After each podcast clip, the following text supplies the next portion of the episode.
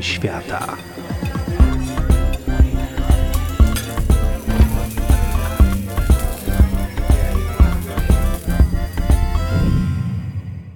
Dzień dobry, albo właściwie bonjour. Nadszedł bowiem czas, aby udać się do Paryża.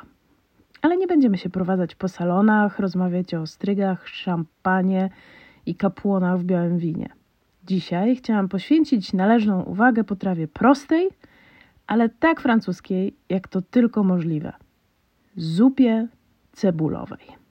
Jeśli kiedykolwiek weźmiecie udział we francuskim weselu albo innej poważnej imprezie, nie zdziwcie się, jeśli długo po zaserwowaniu ciast i deserów, koło drugiej albo czwartej nad ranem, na stół wiedzie właśnie pięknie zapieczona z żółtym serkiem zupa cebulowa. Dlaczego? Ponieważ zupa cebulowa od dawna jest uważana we Francji za lekarstwo na kaca.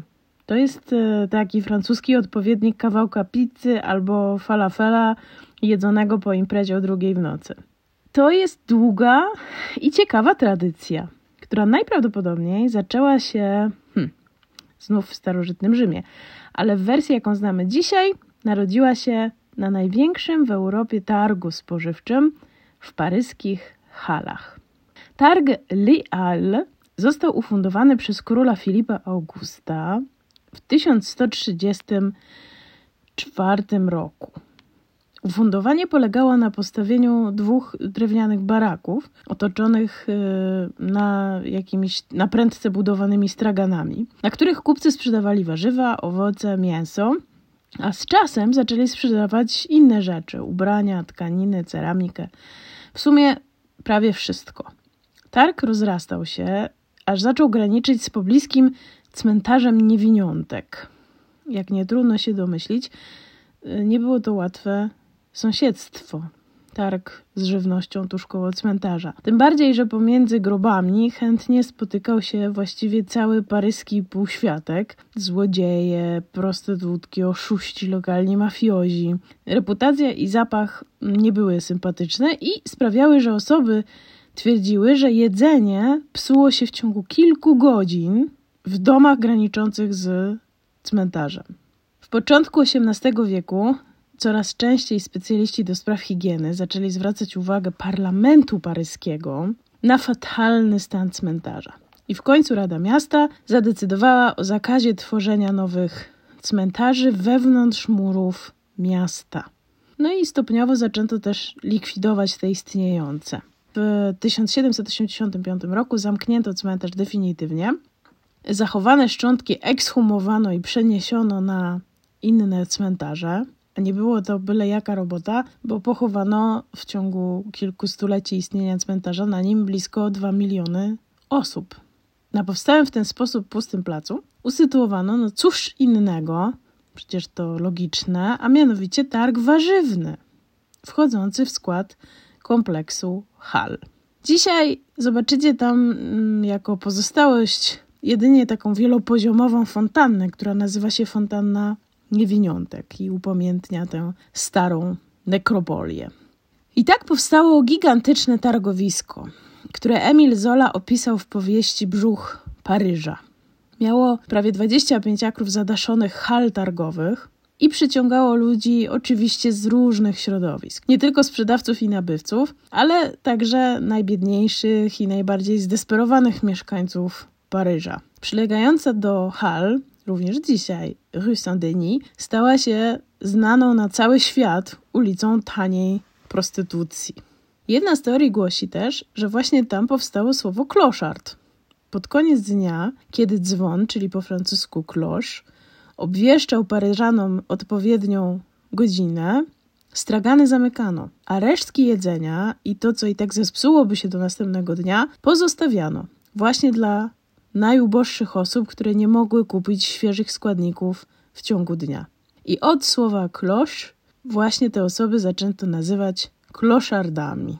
Ci, którzy mieli jakieś skromne, ale jednak pieniądze, nie bezdomne osoby, ale najbiedniejsze z biednych, również pojawiały się na targu Halles, żeby zjeść tak zwane arlekiny. Arlekiny były to talerze sprzedawane przez służbę, która wynosiła z domu resztki z pańskich bankietów.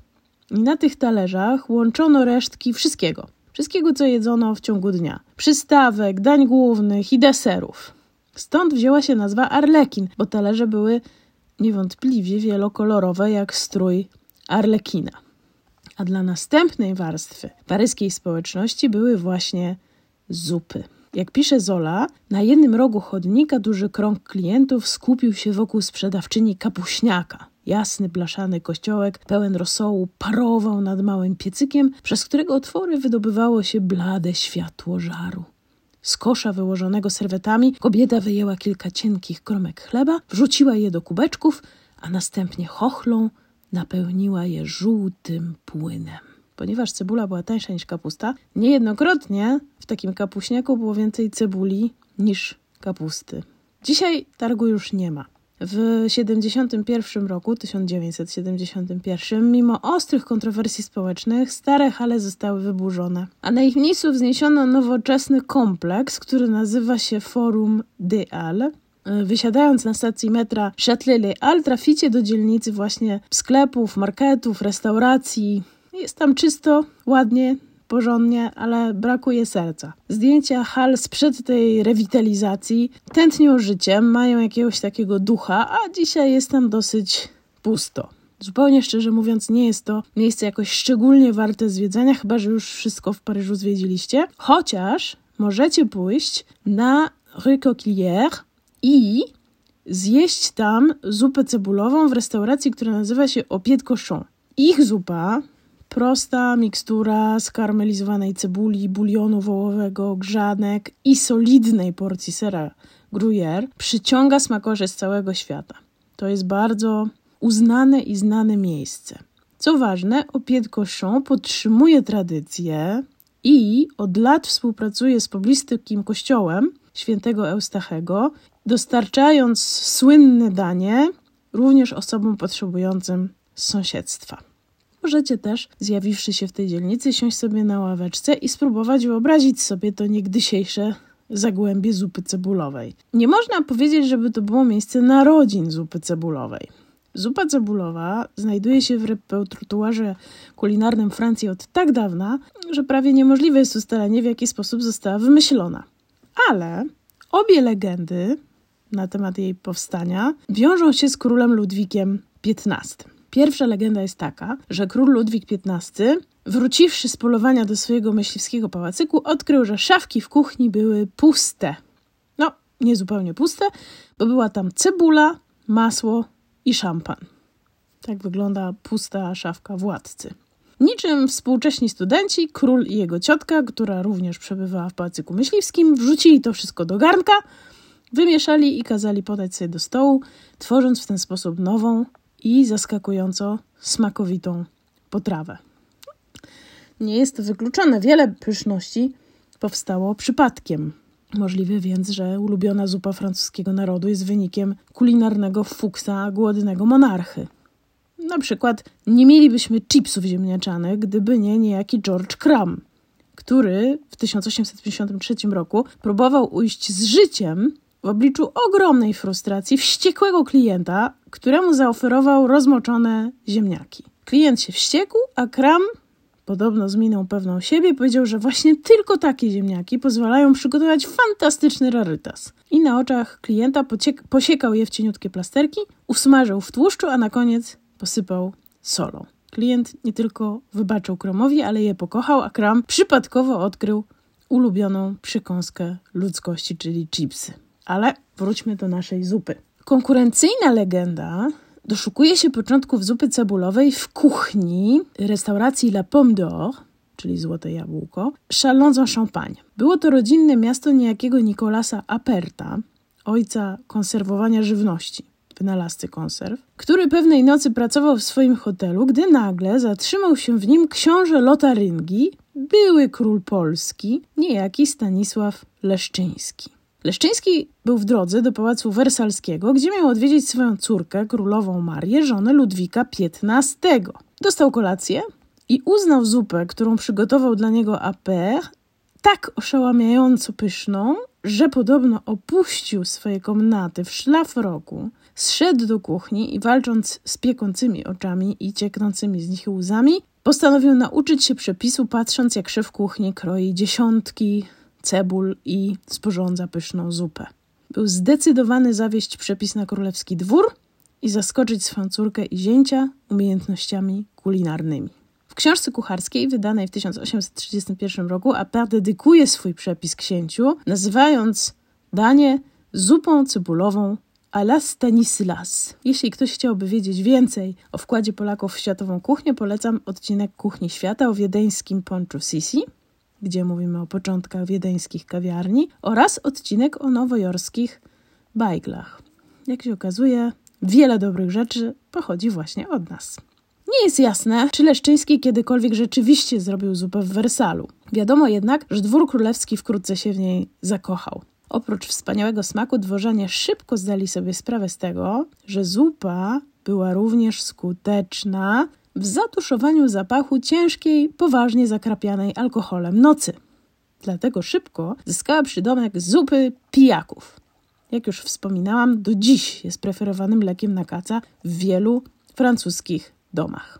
Niezależnie od tego, która wersja powieści o początkach zupy cebulowej bliższa prawdy, przynajmniej mamy coś, co możemy czule skojarzyć z Ludwikiem XV.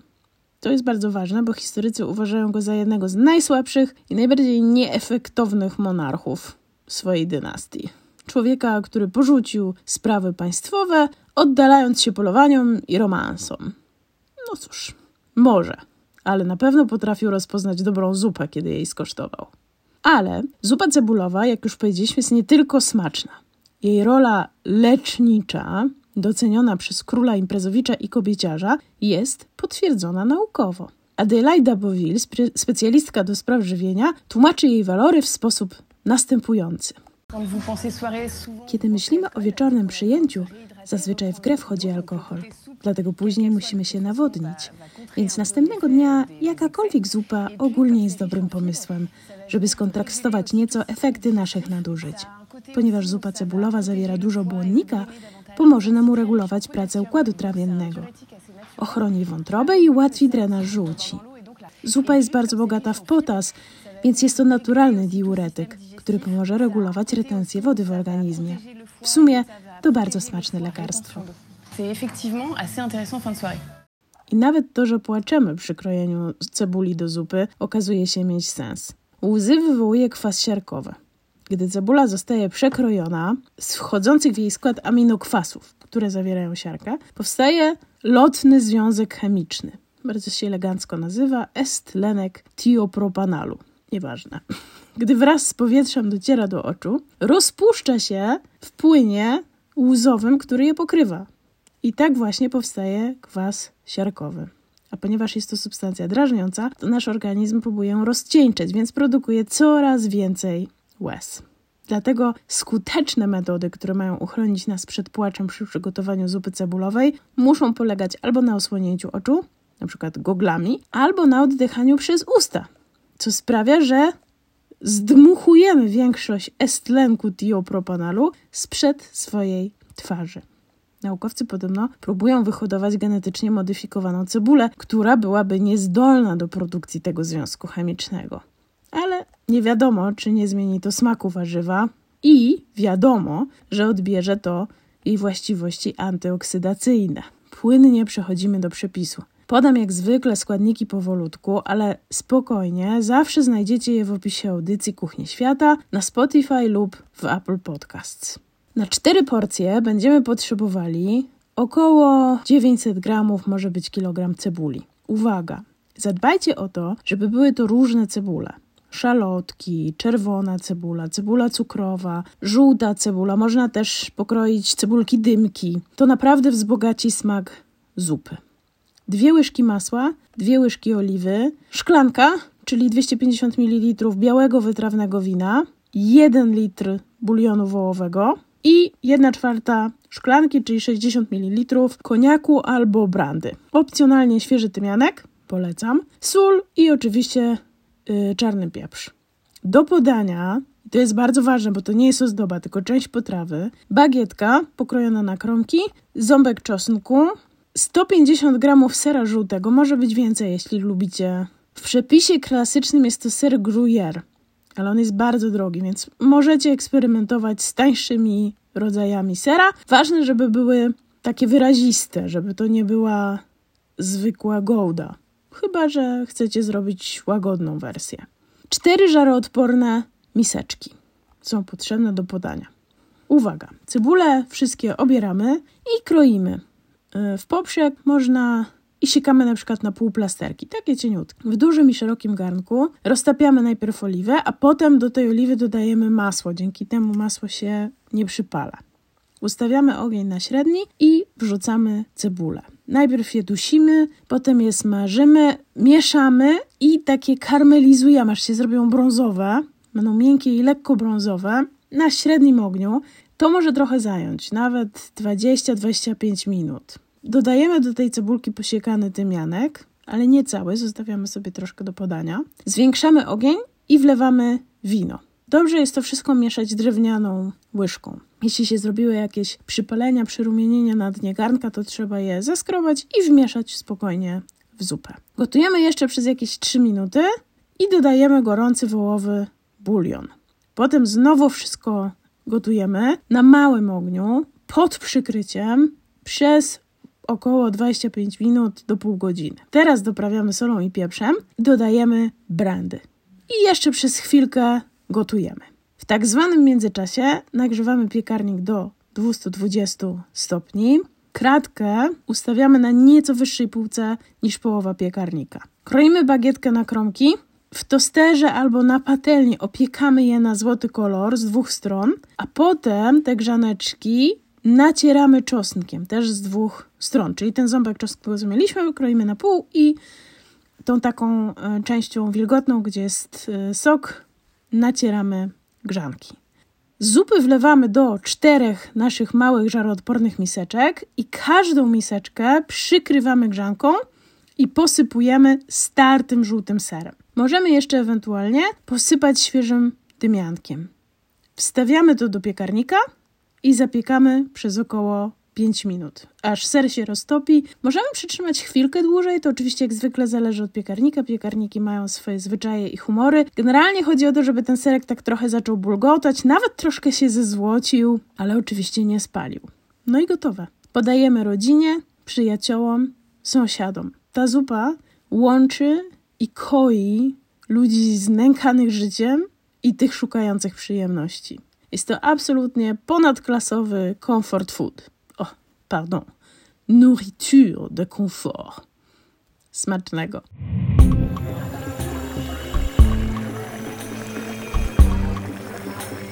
Kuchnie świata.